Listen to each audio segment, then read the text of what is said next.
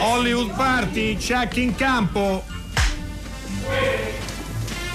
Action. Hollywood Party è la più grande trasmissione della radio dai tempi di Marconi. Allora comincia una nuova settimana con una coppia scintillante, smagliante della Casa Magrelli. Non potete desiderare di più, però per punizione domani non andiamo in onda. È così che è andata. Eh, siccome eravamo troppo bravi, hanno pensato che bastavano quattro giorni in questa settimana e noi però abbiamo risposto da par nostro invitando qualcuno che ci fa molto piacere che sia qui. Elena Radonici, ciao. Ciao, ciao, ciao. buonasera a tutti. Ben, bentornata, benvenuta Grazie. naturalmente. Abbiamo tantissime notizie, 335 5634 296 se volete interagire con noi, ma soprattutto con la nostra ospite, con i nostri ospiti ne avremo altri al telefono. Abbiamo veramente una mappatella di notizie. Allora, quella più triste riguarda il nostro, nostro amico mio e di Enrico Magrelli, Massimo Bertarelli, eh, che è mancato due giorni fa. Aveva incominciato nel 64 Guerrini Sportivo, poi era diventato il critico del giornale e spesso andava anche al cinematografo da, mm, da Marzullo con delle recensioni sempre molto divertenti e molto personali. Ci mancherà perché era una persona eh, veramente, veramente simpatica e piacevole da incontrare. Eh, siccome domani non andiamo in onda, vi diciamo che mercoledì alle 10 alle 17.45 a Palazzo Giustiniani sarà presentato il progetto Polvere, il cinema contro la droga, eh, scritto da Mauro Graiani e diretto da Francesco Bellomo e da Walter Croce. Ci saranno vari attori e attrici, Giulio Base, Sara Baccarini e così via eh, a questa iniziativa. Eh, martedì domani alle 18 al Maxi, eh, cerimonia di premiazione di corti di lunga vita, ci sarà Paolo Virzì a dare i premi. Eh, i- quelli che hanno partecipato avevano de- dai 17 agli 84 anni, ma l'età media dei finalisti è sotto i 30 anni. E poi eh, al Cinema Aquila esce eh, a partire da questa sera il diario di Carmelo, al Cinema Aquila di Roma. Il diario di Carmelo è un film di Vincenzo Cagliazzo, Sogni e speranze da una piazza di spaccio che è ispirato a una storia vera. Dunque, poi ci sono naturalmente gli incassi, non vi diamo, oh, anche perché la, la stampante ha mangiato i numeri, Sì. quindi, vediamo- quindi non vediamo il dettaglio degli, degli euro. Al primo posto in questo weekend eh, Frozen eh, 2, Il segreto di Arendelle. Al secondo posto, questa è la vera rivelazione di questa settimana, L'Immortale, eh, che è il film Di appunto, Marco D'Amore. che ha superato, che è stato ospite tra l'altro la settimana scorsa, quindi potete recuperare eh, sul nostro sito il podcast di quella puntata o di altre puntate. Eh, credo che abbia superato, mm, ho visto... 3 milioni, Eh, sì, credo, ho no? visto Sì, il sì, dato sì, que- sì. questa mattina, si piazza quindi al secondo posto del weekend, poi cena con Delitto che è un giallo con un cast eh, Stellare. notevole, veramente vale la Che pena vado a vederlo. vedere stasera. Ottima scelta. E un giorno di pioggia a New York è al quarto posto Woody Allen. Quinto cetto. E Cetto che se la cava benissimo, l'inganno perfetto, l'ufficiale e la spia, anche il film di Polanski sta andando piuttosto bene, mentre ehm, più che una notizia è un'informazione, nel senso vorremmo coinvolgervi come eh, sapete per i 50 anni di Piazza Fontana eh, Radio 3 eh, sta organizzando una serie di eh, appuntamenti importanti e in particolare c'è uno speciale di Fahrenheit di memorie e testimonianze.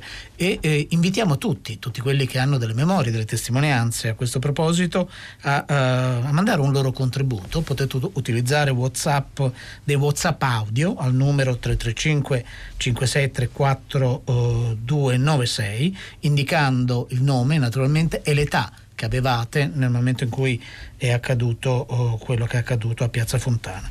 Questo per ricostruire proprio una memoria collettiva di un giorno oh, cruciale e ancora eh, purtroppo ne parlavamo prima misterioso della, della Sì. storia recente del, del I famosi, i famosi misteri, insomma, che da lì molti hanno preso il via, insomma, è, è stata la madre di tutte le stragi, Piazza Fontana. Poi la notizia di oggi, naturalmente, da questa mattina che i social e i giornali eh, di tutto il mondo stanno festeggiando un signore che ha, ha compiuto appena 103 anni, Kirk Douglas, e con grande stile, secondo me, ha chiesto al figlio, eh, a Michael, ma anche agli altri figli di non organizzare nessuna festa di, di compleanno. È un atteggiamento eh, che adoro, io cerco di imitarlo da quando avevo tre anni.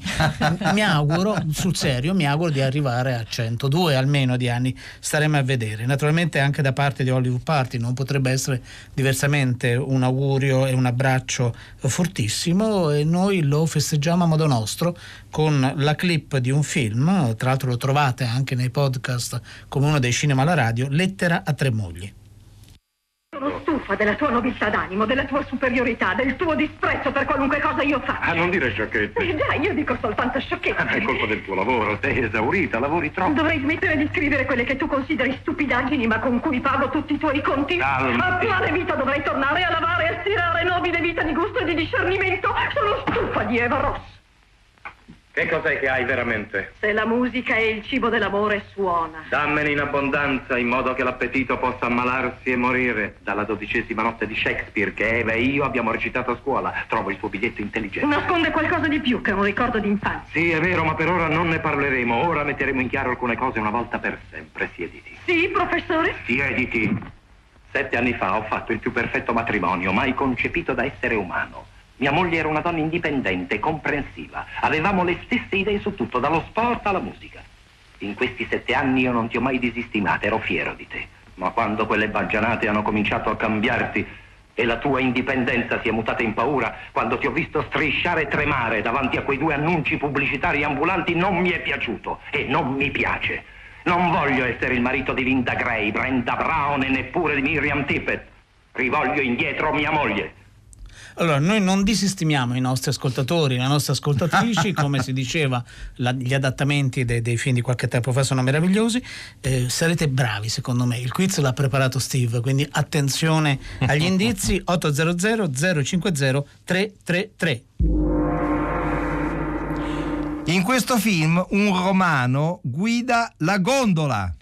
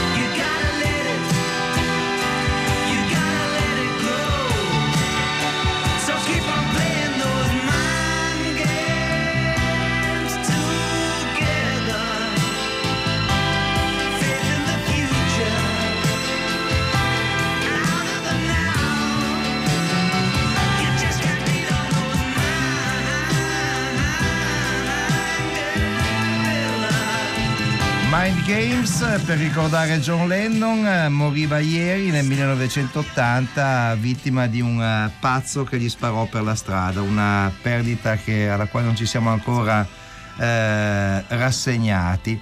Eh, sono arrivati un, un, bel po' di messaggi, molti ci sottolineano che è molto bello l'immortale, lo scrive sia Nadia sia Lucia. E, e poi eh, un ascoltatore, un'ascoltatrice dice che peccato per, per, per, per, Massimo Bertarelli, mi dispiace davvero, dispiace molto anche ma anche a noi. Sì. sì, davvero molto. Qualcuno è andato a vedere, avete fatto bene, Il Paradiso probabilmente, che è un sì. film davvero molto piacevole e interessante. Uh, come sempre, non l'ho detto prima, ormai lo sapete, l'indizio visivo, non solo visivo, lo trovate sulla nostra pagina Facebook, così come tra poco troverete sulla nostra pagina Facebook la diretta eh, appunto del, di quello del quale stiamo parlando proprio con la nostra, eh, con la nostra ospite Elena Radonicic che in questi giorni è al Teatro Eliseo con un testo molto importante, L'onore perduto di Catarina eh, Blum, tratto da un romanzo altrettanto, altrettanto famoso eh, e che alle spalle ha anche un film non, non indifferente, eh sì. diretto da Schlendorf e Margarete von Trotta. Uh, Elena, uh, raccontaci un po', soprattutto ai nostri ascoltatori, il tipo di adattamento e di lavoro che avete fatto, avendo un romanzo importante da una parte, c'è un film che forse non tutti ricordano, i nostri ascoltatori credo, credo di sì. Che lavoro uh, avete fatto e che impegno è questo qui? Allora, innanzitutto io credo che sia stato fatto un lavoro esclusivamente partendo dal romanzo, eh, dimenticando praticamente il film anche perché poteva essere fuorviante e l'adattamento l'ha fatto Letizia Russo che è una drammaturga di grandissimo talento e sensibilità e, ehm, e ha fatto un lavoro Mm, molto interessante perché il romanzo di Heinrich Böll um, ha una voce narrante che ammanta tutta la vicenda di ironia, come spesso ha fatto Böll in tutti insomma, i suoi romanzi più o meno noti, e, ma non ha una voce eh, eh, singola, ovvero non, non, parla dal punto di vista dei personaggi. Naturalmente andava trovato un escamotage che avesse diciamo, eh, la possibilità di essere mh, mm, messo in scena, mh, mm, si necessitava di qualcosa che avesse una struttura drammaturgica tale per cui il pubblico potesse immedesimarsi. E l'idea che ha avuto Letizia è, è, è stata quella di creare um, due filoni paralleli che sono i punti di vista di Katarina Blum, che interpreto io che è una governante, ed è una governante al servizio di una famiglia, che è la famiglia dei Blorn, interpretata da Peppino Mazzotta, Hubert Blorn e la moglie Esther Galazzi, Trude Blorn. E, um, e attraverso il punto di vista di Katarina Blum e di Hubert Blorn, che in qualche modo sono legati, eh, lo spettatore rivive vive la vicenda che si scatena eh, in questi quattro giorni in cui viene narrata tutta la vicenda. Lo spettacolo inizia eh, con eh, un fatto, come del resto nel romanzo, il fatto è già avvenuto, un omicidio è già stato compiuto, alla violenza si è già risposto e dopodiché eh, con un, um, diciamo un, viaggio a ritroso nel, nell'anima di questa ragazza si eh, ripercorre eh, si ripercorrono questi quattro giorni che le hanno completamente cambiato la vita e eh, lo si fa attraverso una voce che talvolta è totalmente esteriore, come un discorso indiretto, mh, mm, eh, anche forse eh, mh, mm, straniante. E mm, diciamo il, il eh, la sfida, ehm, che è una parola che non amo tantissimo, ma non me ne viene una Però in questo caso credo che sia pertinente. ehm, la sfida era quella di, come dire, raccontare questa storia, quindi c'è una forte narrazione, però fare in modo che in più momenti, mentre lei narra questa vicenda ad un pubblico mh, mm, plausibile eh, ci cada dentro continuamente, quindi restituendo anche qualcosa di invece di fortemente, fortemente emotivo. Nella vicenda siamo negli anni 70, nel 1974 sì. se non ricordo male, sì, sì. Eh, c'è un ruolo, un ruolo davvero detestabile de, di, un, di, una certa stampa, che è quella che poi monta un giornale che viene ancora pubblicato in Germania eh, e che monta proprio un caso intorno a un uh, a una notte romantica, chiamiamola così, sì. no? Oh. Che Caterina, che da tanti anni non va a feste, non, non balla, eh, sfiora il, il, terrorismo di fatto. No? Sì. Eh, e, questo, Tange proprio, eh, sì. sì. sì. sì, in modo assolutamente tangenziale, e, e solo che poi casuale. la macchina, eh, sì, del tutto casuale, la macchina di un certo tipo di giornalismo ne fa complice, ne fa vittima e poi non raccontiamo naturalmente come, come va a finire. Ora siete eh, a Roma, siete in tournée da, da molto tempo? Abbiamo debuttato il 20 22 ottobre al Teatro Rossetti di Trieste. La, mh, lo spettacolo è una produzione dello Stabile del Friuli insieme a Catania e Napoli. abbiamo fatto già un buon numero di, di, date e di città importanti, siamo stati a Verona, Napoli, a Catania, a Barletta, a Rende e um, Pistoia, se non dimentico nulla, e adesso facciamo ancora una settimana a Roma al Teatro Liseo fino al 15 e poi ci spostiamo a Udine, dopodiché le agognatissime vacanze certo. di Natale certo. e poi un altro mesetto fino al 26. C'è una città che hai dimenticato. Ecco. Ho visto lo spettacolo con Elena una decina di giorni fa a Tolmezzo, bravissimi. Porca miseria. ecco, infatti c'era il mondo Friuli, siamo stati anche a Tolmezzo e Sicilia, ma sono state date secche, una, ah, un solo giorno. One cui, shot. Sì, sono quelle che diciamo ti confondono perché no, no, credo, arrivi certo. e te parti. In effetti abbiamo fatto, che tra l'altro sono anche appunto Teatro Stabile del Friuli, che ringraziamo. No, no, quello evidentemente. Noi invece adesso vi proponiamo il trailer in versione originale del film al quale accennavamo che prima. si chiamava Il caso, Caterina. Il caso, è vero. Frau Blum, zum Verhör. Millionen lesen die Romane von Heinrich Böll. Die aktuellste Erzählung des Nobelpreisträgers wurde zum erregenden Filmreport über eine gefährliche Krankheit unserer Zeit, den Meinungsterror. Versuchen wir mal, uns ein Bild zu machen von der unbescholtenen Hausangestellten Katharina Blum. Ich freue mich so. Ich habe ein bisschen Angst. Angst? Wovor? Weiß ich nicht. Wenn ich das wüsste, dann hätte ich ja keine Angst.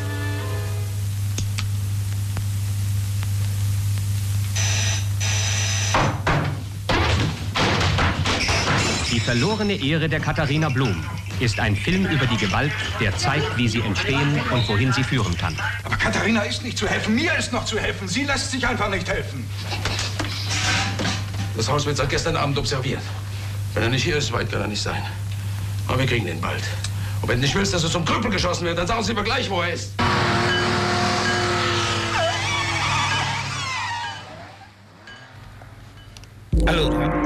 È il momento del secondo indizio 800 050 333. In, in questo film ci sono due figli d'arte. Allora, riprendiamo a parlare appunto con Elena Radonicic. Eh, Elena, è molto impegnativo, no? Perché tu sei in scena quasi dall'inizio alla fine. Sì. No? Eh, sì. Non, non c'è quasi una scena in cui non ti si, non ti si veda, no? Mi pare. Beh, oh, sì. Dieci minuti bellissimi dopo un'ora e quaranta. Certo. Mi, Dieci minuti esco. bellissimi. Eh, per il resto è una tirata, diciamo. E eh, è assolutamente ovvia questa cosa. Noi ti conosciamo come attrice di cinema, eh, attrice per, delle- per dei film per la televisione, chiamarli fiction mi dà un po', dà un po' noia. Eh, poi, però, spesso quando i tuoi colleghi o le tue colleghe vengono a trovarci, l'esperienza del teatro è sempre un'esperienza limite, no? in senso positivo o, o negativo, Eh, di solito è in senso, in senso positivo, perché c'è la tournée, c'è il lavorare costantemente tutte le sere sullo stesso testo eh, e veramente si riesce ad affinare il testo sera dopo sera? O si va in automatico dopo un po'? Bah, guarda, io tutti i giorni prego mm, perché non ho mai la certezza di essere in grado di portare avanti lo spettacolo, tanto per cominciare.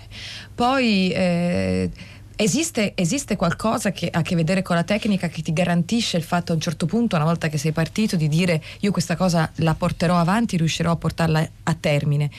È vero che, eh, che certi giorni mh, qualcosa di verticale ti attraversa e raggiungi delle, delle profondità ehm, mai scoperte prima e scopri delle cose nuove, certe altre invece dimentichi, ehm, dimentichi qualcosa che avevi già preso. Cioè è mh, la cosa sorprendente per me, che non avevo mai fatto una tournée del genere, è, è questo eh, senso di pericolo profondo che il teatro ti dà e che dà proprio un senso all'esistenza eh, di chi insomma fa teatro particolare, perché ogni giorno è come se valesse veramente la pena di essere eh, vissuto per portare in scena quel, quel- quel personaggio, per provare a essere quel personaggio, perché non voglio dilungarmi troppo, ma è chiaro che iniziando e portando tutto il personaggio nell'arco, eh, accompagnandolo fino alla fine, si ha la possibilità certe volte di immedesimarsi per brevissimi istanti profondamente. Sono momenti in cui ci si perde, molto belli. Poi tocca essere in grado di ritrovarsi, ricordarsi cosa devi fare dopo. Cioè, ci sono dei momenti Insomma. in cui diventi Catarina. Beh, parliamo di, di- Sì, insomma, frammenti. Meno, Eh, esatto, eh, nani secondi. Esatto. eh, Elena. Elena Radonicis, nel, fi- il, c'è il film eh, che abbiamo citato, film degli anni 70, era un film che all'epoca fu considerato un film utile per, per dibattiti, per incontri, un film fortemente politico. Tu pensi che questo, eh, questa valenza al testo la conservi oggi o eh, diventa più il dramma di una persona singola, in questo caso della protagonista? Mi piacerebbe parecchio che, che mantenesse insomma, questo- questa valenza politica, anche perché francamente mi sembra che, che anzi si sia ampliato il pericolo, perché le fonti di informazione ovviamente sono molto più diver- diversificate ed è sempre più difficile stabilire eh, chi... parla e a che titolo Eh, quindi diciamo che la responsabilità del pubblico mi sembra sempre più del, di- del fruitore pubblico, adesso forse non è la parola Sì. giusta, comunque è sempre maggiore la nostra responsabilità, quindi questo testo consente questa riflessione. È chiaro che attraverso l'esperienza teatrale poi esiste una drammaticità che ha a che vedere anche semplicemente col cote romantico, con cui forse più superficialmente ci si medesima in maniera più immediata, però credo che sia uno spettacolo che porti entrambe le, le valenze, cioè che, che spero, mi auguro, che, che- che riesca da una parte a emozionare lì per lì su un piano appunto più emotivo e che però consenta anche una riflessione più, più ampia e sinceramente molto attuale. Io credo che la partecipazione degli spettatori, io ho sentito pochi colpi di tosse, eh, sono venuto la prima perché come poi si sa, no, a teatro a un certo punto c'è una specie di epidemia eh, di mal di gola e si comincia a tossire. Dipende no- anche tanto dagli orari, al Dipende, pomeridiana forse- in genere si tossisce di più. Ah, di più, eh, Sì. quindi è una questione di, di età, insomma. Cioè le pantere grigie, le affettuose, che anche Steve e io siamo delle pantere grigie, sia chiaro, quindi abbiamo un totale rispetto. No? Cioè nel pomeriggio la racedine è più forte, insomma. Eh sì. Questo accade. Eh, Elena, eh, come dicevi, no? accompagnando il personaggio nell'arco di, di mesi, di settimane, eh, scatta anche eh, questa, questa mini identificazione in alcuni momenti. Adesso poi quando si torna su un set in cui invece il personaggio vive... eh, No, vive poche settimane, un- un'emozione viene concentrata spesso in, in pochi shack. Cosa accadrà? Boh. No, questa è una risposta piena di consapevolezza. no, ma sai, il fatto adesso io dunque, quando sei sul set succede questo, sei, sei performativo, no? Eh, almeno che nella mia concezione, che forse è limitata, significa questo: tu arrivi, c'è la tua scena, prendi la tua emozione, qualunque essa sia, la, la- la scaldi, la porti alla temperatura insieme al regista, che è quella diciamo necessaria, nella migliore delle ipotesi ce la fai, se no sei scarso, non importa. Comunque a un certo punto la scena si conclude, viene fatta una bella palletta con, con- con la scena del giorno e non te la ricorderai mai più. Quando poi andrai al cinema un anno dopo dirai, ah cavolo, quel giorno ho fatto quel boh. E l'hai perduta, quel frammento di quel personaggio, non lo ritroverai mai più. E qua il discorso è totalmente diverso, cioè il discorso è che tu fai sempre tutto eh, dall'inizio alla fine, sempre. È un eterno ritorno, il giorno della marmotta, capito? Per sempre. E, e io amo quel tipo di, di- di- di emozione veloce, sono più, pra- più pratica, ho più confidenza con, con- con le emozioni, diciamo, gestite con il mezzo cinematografico. E quindi in realtà ho una grandissima acquolina in bocca per, per vedere se casomai è cambiato qualcosa nel mio modo di approcciarmi. Al momento non lo so. Avvertiamo i registi, quindi diranno: no, Capito? vorrei rifarla, eh, facciamola di nuovo, la posso fare meglio, facciamola da capo. Anzi, anche quello, quello che abbiamo fatto il primo giorno di ripresa. Buttiamo via tutto. Esatto, Esatto. buttiamo tutto, insomma. Oppure andiamo a cercare nel, nel cestino le, appunto, le pallette che si fanno, no? come si dice, di carta eh, del, del copione. Cestinate con soddisfazione. Con soddisfazione, certo, con grande orgoglio. Elena Radonici, noi ti ringraziamo moltissimo, eh, buon Grazie a lavoro. voi. È stato un piacere. sì. Grazie anche buon per me. proseguimento di, di tournée naturalmente. Diamo il terzo quiz. Diamo il terzo quiz, visto che ci siamo, 800 050 333. Allora ricapitoliamo anche perché c'è un indizio che è volutamente depistante, quindi state rispondendo in maniera sbagliata. Fate bene attenzione. In questo film un romano guida la gondola. In questo film ci sono due figli d'arte e il terzo indizio, quello decisivo, vi dice che in questo film si fa pipì dal ponte.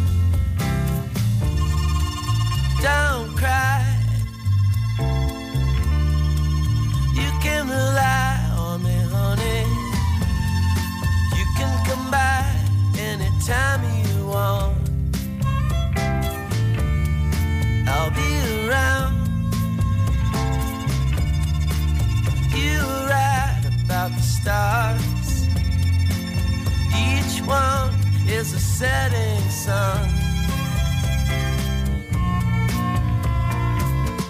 Tall buildings shake, voices escape, singing sad songs. Tuned to chords strung down your cheeks, bitter melodies, turning your orbit around. Voices whine,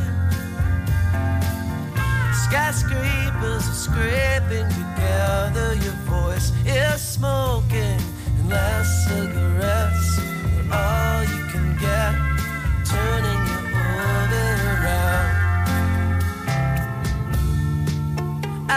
Love Come scrive Andrea al 335 5634 296, Wilco, la miglior rock band degli ultimi anni. Anche Elena Radonici ci ha amato questa Jesus eh, etc. che è la loro canzone. Che è la loro canzone. Eh, sabato sera sono stati consegnati in quel di Berlino eh, gli EFA, eh, eh, che sono Gli Oscar gli. Oscar eh, europei, e eh, lì c'era tra i giornalisti, c'è una pattuglia di giornalisti fedelissimi. E il prossimo anno andranno addirittura in Islanda, quindi mi aggregherò in qualche modo. Adesso magari vestito da tricheco, adesso vediamo qual è la soluzione. eh, che ci racconterà che cosa è accaduto al di là dei premi, che adesso naturalmente rapidamente faremo un riepilogo. Mauro Donzelli, ciao Mauro, bentornato Ciao, a Mauro. Party. Ciao, ciao a tutti, buona serata. Allora, eh, un po' di delusione per il traditore? O era tutto previsto e scritto? Per il traditore e forse anche per, eh, per Polanski che è stato ignorato completamente, mi sembra. Guarda, entrambi i film effettivamente sono stati ignorati. Forse per Polanski alcuni potevano aspettarsi magari un po' di più per le note polemiche dell'ultimo peri- l'ultimo periodo, che sono soprattutto poi in realtà echeggiate nei paesi anglosassoni più che in quelli europei, no? legate Certo. alle, alle polemiche recenti.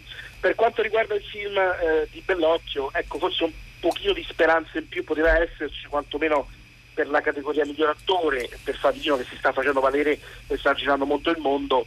Va detto però insomma, che Antonio Banderas con il suo ruolo della vita, forse nel film di, eh, del Dolore e Gloria, eh, e, insomma, il film di, di Almodovar era un rivale forse troppo forte. Però ecco, un pochino di illusione sì, però comunque un orgoglio, quattro nomination, non solo poche per, per un film come, come quello di, Bellocchio, insomma, quindi comunque era tutto un po' previsto, ecco, forse sì. Sì, perché il grande vincitore, il trionfatore della serata è stato la, la favorita che ha portato a casa no, miglior film, migliore Sì. commedia, miglior regista, Yorgos francamente Lantimos, mi sembra- migliore attrice Olivia mi sembra Otto premi. eccessivo. Sì, sì. eh, otto premi in totale, sì, eh, ha sì, fatto un filotto che è un po' l'abitudine degli ESA, devo dire, negli ultimi anni eh, è successo spesso così che il film favorito poi finisse per vincere un po' tutte le categorie.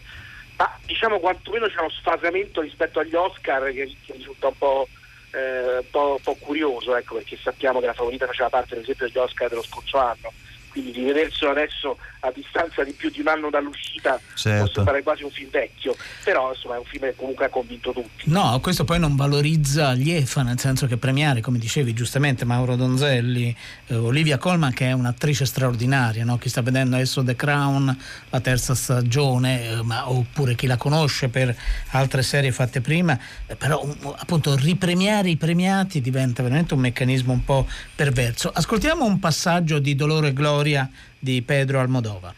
Guardala. Sono contento che hai appeso qui, Salor. Perché sei venuto? 32 anni, tanto ci ho messo a fare pace con questo film. 32 anni. Ah, che carino. Che alberi sono quelli?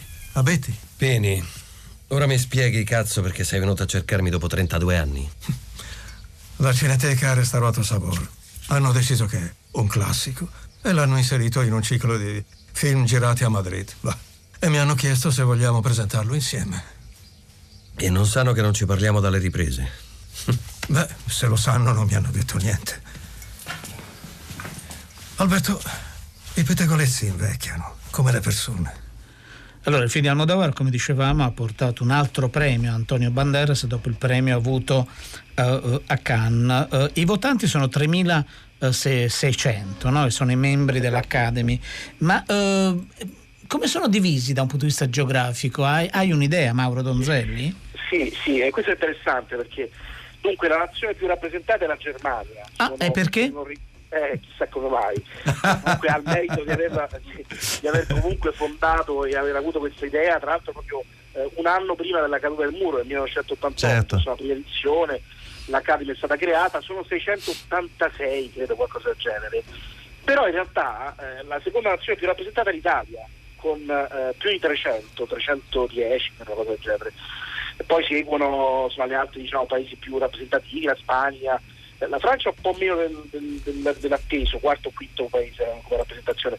Però certo ecco, c'è un'ottica un pochino legata al centro, centro-nord e centro-est Europa, ecco, come, come cuore storico poi di questo festival. E che fa sì che talvolta vengano coinvolti anche dei film magari ungheresi o del nord Europa che difficilmente riescono a girare per, per il continente. Ecco, quello è il limite principale, tu giustamente eh, citavi anche il discorso dei film vecchi ed è un problema serio, eh, però mi sembra che sia un pochino una struttura che sta cercando senza riuscirci di creare qualcosa di veramente europeo, a partire, fammelo dire, dall'umorismo, perché eh, c'è stata una, una serata di premiazione Eh, condotta quello, eh, infatti quello non, non l'ho visto e volevamo chiederti, però prima di questo eh, ricordiamo che poi c'è stato il premio alla carriera eh, ad Herzog, c'è stato il contributo al cinema mondiale, il premio per il contributo al cinema mondiale che insomma è una strana dicitura, però Sì. insomma quella dei premi non discutiamo, a Juliette Binoche. Chissà in cosa consiste. Juliette Binoche è un'attrice straordinaria, Beh, no? non abbiamo dire- dubbi, eh. Però no, Steve, dire il contributo No, mondiale. No, ma infatti eh, scimmiottare le cose è una cosa che non funziona. Insomma, gli Oscar hanno una loro dimensione che può essere amata o odiata, ma comunque è esistente, è di concreta. Cioè non puoi fare la, la versione in sedicesimo perché poi i risultati sono quelli che dicevate voi. Agnese scrive Eh, una cosa, vero? Agnese dice, oltre, agli EFA, oltre al traditore, non hanno premiato nemmeno tutti i pazzi a Tel Aviv. Questo è un altro film che manca nel palmarès di quest'anno. Dico bene Mauro Donzelli? Sì, in realtà era candidato come miglior commedia, ma essendo la favorita, cioè Certo. chi ha vinto tutto, una commedia, ovviamente Certo. ha vinto anche quella categoria. Effettivamente è vero, però ecco, eh, effettivamente è, è- è uno appunto, dicevamo prima, dei, dei grandi limiti di questo, di questo festival eh, e, e devo dire appunto che eh, sicuramente eh, la- l'incapacità poi, l'impossibilità di far uscire poi i film magari in contemporaneo, di avere alcuni film che escono in alcuni paesi in altri no, eh, rende ancora più difficile ecco, un'opera di riforma. Però appunto lo stavi dicendo prima e poi ti abbiamo interrotto, anzi ti ho interrotto, però la serata televisiva è stata meravigliosa. no, rido, che mi hanno, mi hanno detto, no, non l'ho vista, non l'ho vista. No, com'è stata? È stata desolante? Guarda, la definirei simile all'avanspettacolo dei nostri, dei nostri paesi degli anni 60-70, quelli in cui non c'era neanche la possibilità di mettere uno schermo un po' tecnologico. Veramente con l'umorismo eh, sgaraggelante, devo dire, Ecco, la stampa, eh, soprattutto noi dei paesi latini, un po' più carichi dal punto di vista emotivo, ogni tanto qualche bu o qualche sguardo sbalancito ce lo siamo scambiati, perché ecco, una cosa è sicura, l'unione umoristica europea è tirata per L'unione non fa la forza in questo caso. Grazie Mauro Donzelli Grazie, per la grazie, tua cronaca piccante e peperina dagli, dagli EFA. Eh, ti salutiamo con una canzone che ci fa ricordare un altro compleanno.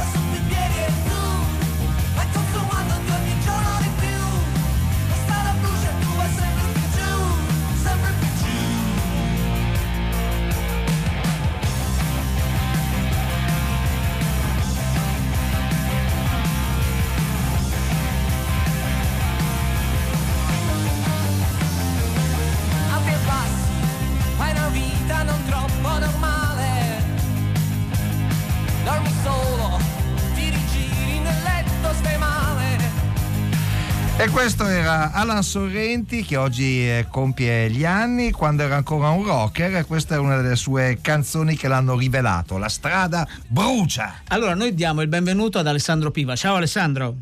Ciao a tutti, buonasera, bentrovati. Allora, perché è arrivato in sala da oggi e sarà in sala anche il 10-11, poi naturalmente ti auguriamo, come spesso accade, no? queste uscite, eh, queste uscite cosiddette eh, eh, evento, poi no, diventano così, degli eventi st- più strutturati. Arriva il tuo film Santa Subito, presentato alla, alla Festa del Cinema di Roma, dove ha vinto il premio eh, del pubblico, è un documentario.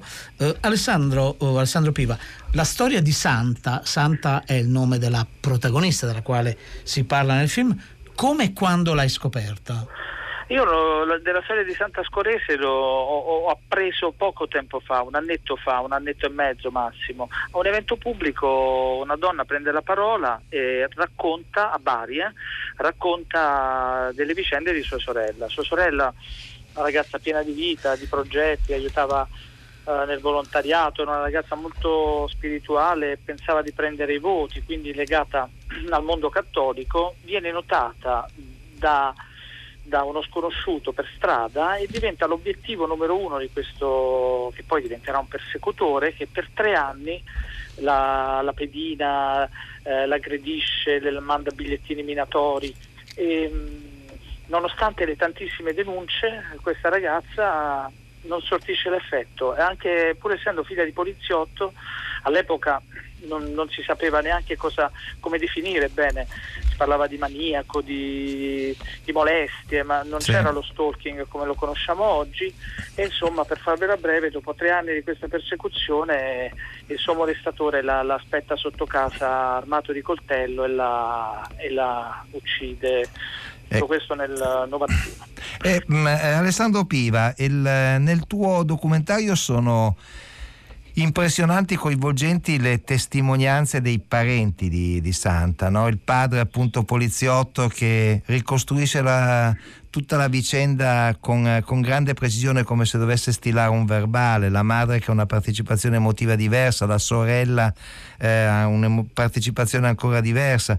Credo che sia stato un, eh, veramente un bel lavoro riuscire a far parlare delle persone così coinvolte di un fatto così grave. È vero, ma avendo diciamo, approcciato con grande rispetto questa famiglia, anche gli amici di- della ragazza, io diciamo, ho usato l'arma numero uno di questo tipo di, di lavoro, eh, che è il tempo, secondo me, il tempo dell'ascolto.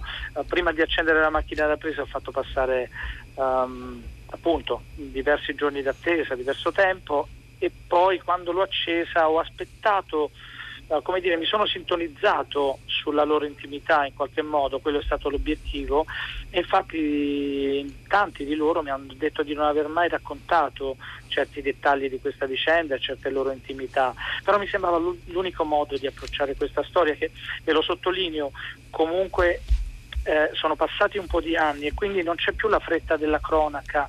Eh, la ricerca del mostro a tutti i costi. Mi sono concentrato su questa ragazza e sul valore emblematico della sua storia perché come voi sapete, come sappiamo tutti, è diventata una vera e propria piaga quella Eh, del certo. femminicidio e della violenza di genere. E, raccontare una storia un po' più indietro nel tempo mi ha consentito di approfondire cose che oggi le trasmissioni tv non possono fare, quello è il vantaggio del cinema. Alessandro, Alessandro Piva, ascoltiamo un momento del tuo film Santa subito. Oltre ad essere religiosi, siamo anche tradizionalisti. Rosa Maria ha preso il nome della nonna paterna e Santa invece il nome della nonna materna. Mamma si chiamava Santa.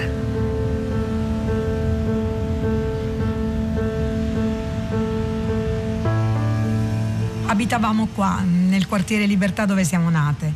Eh, Gli odori di questo posto mi fanno tornare alla mente tantissimi momenti della nostra vita, eh, ma in particolare di quella di Santa. Santa era nata nel 1968 e di quest'anno portava un po' il, il sigillo, il segno, no?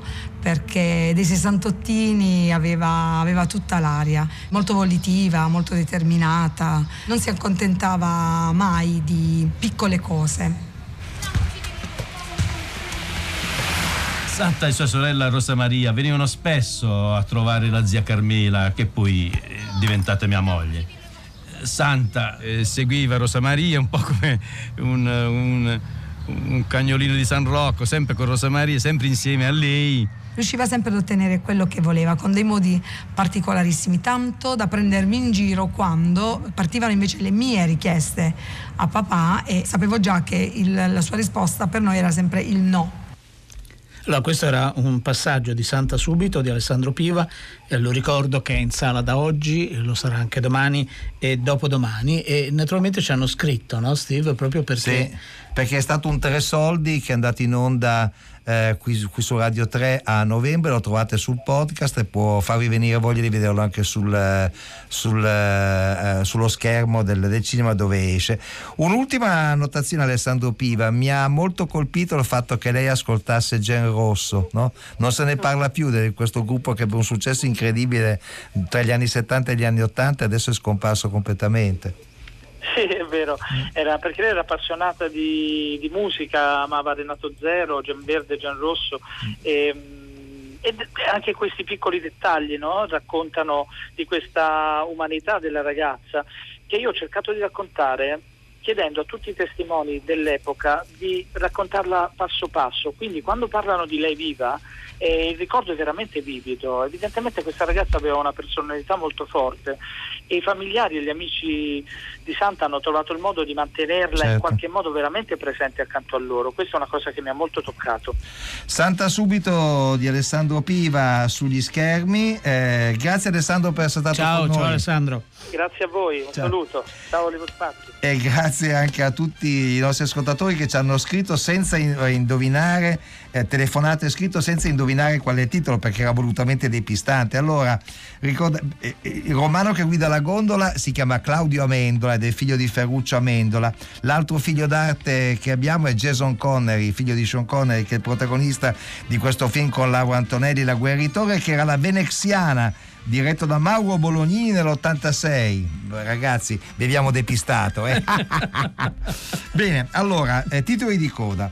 Francesca Levi, eh, Maddalena Nisci, Gabriele Cioni hanno fatto questa trasmissione con un'Arcadia nutrita composta da Massimiliano Bonomo, Alessandro Boschi e Erika Favaro. C'era Elena Radonicic qui con noi, Mauro Donzelli ci ha parlato degli EFA, Alessandro Piva di Santa Subito, Enrico Magrelli ha dimostrato la sua cultura enciclopedica. e si vede la casa di più, devo dire. Domani non andiamo in onda, non protestate, non piangete. Mercoledì saremo Ci siamo di nuovo. voi. Ciao.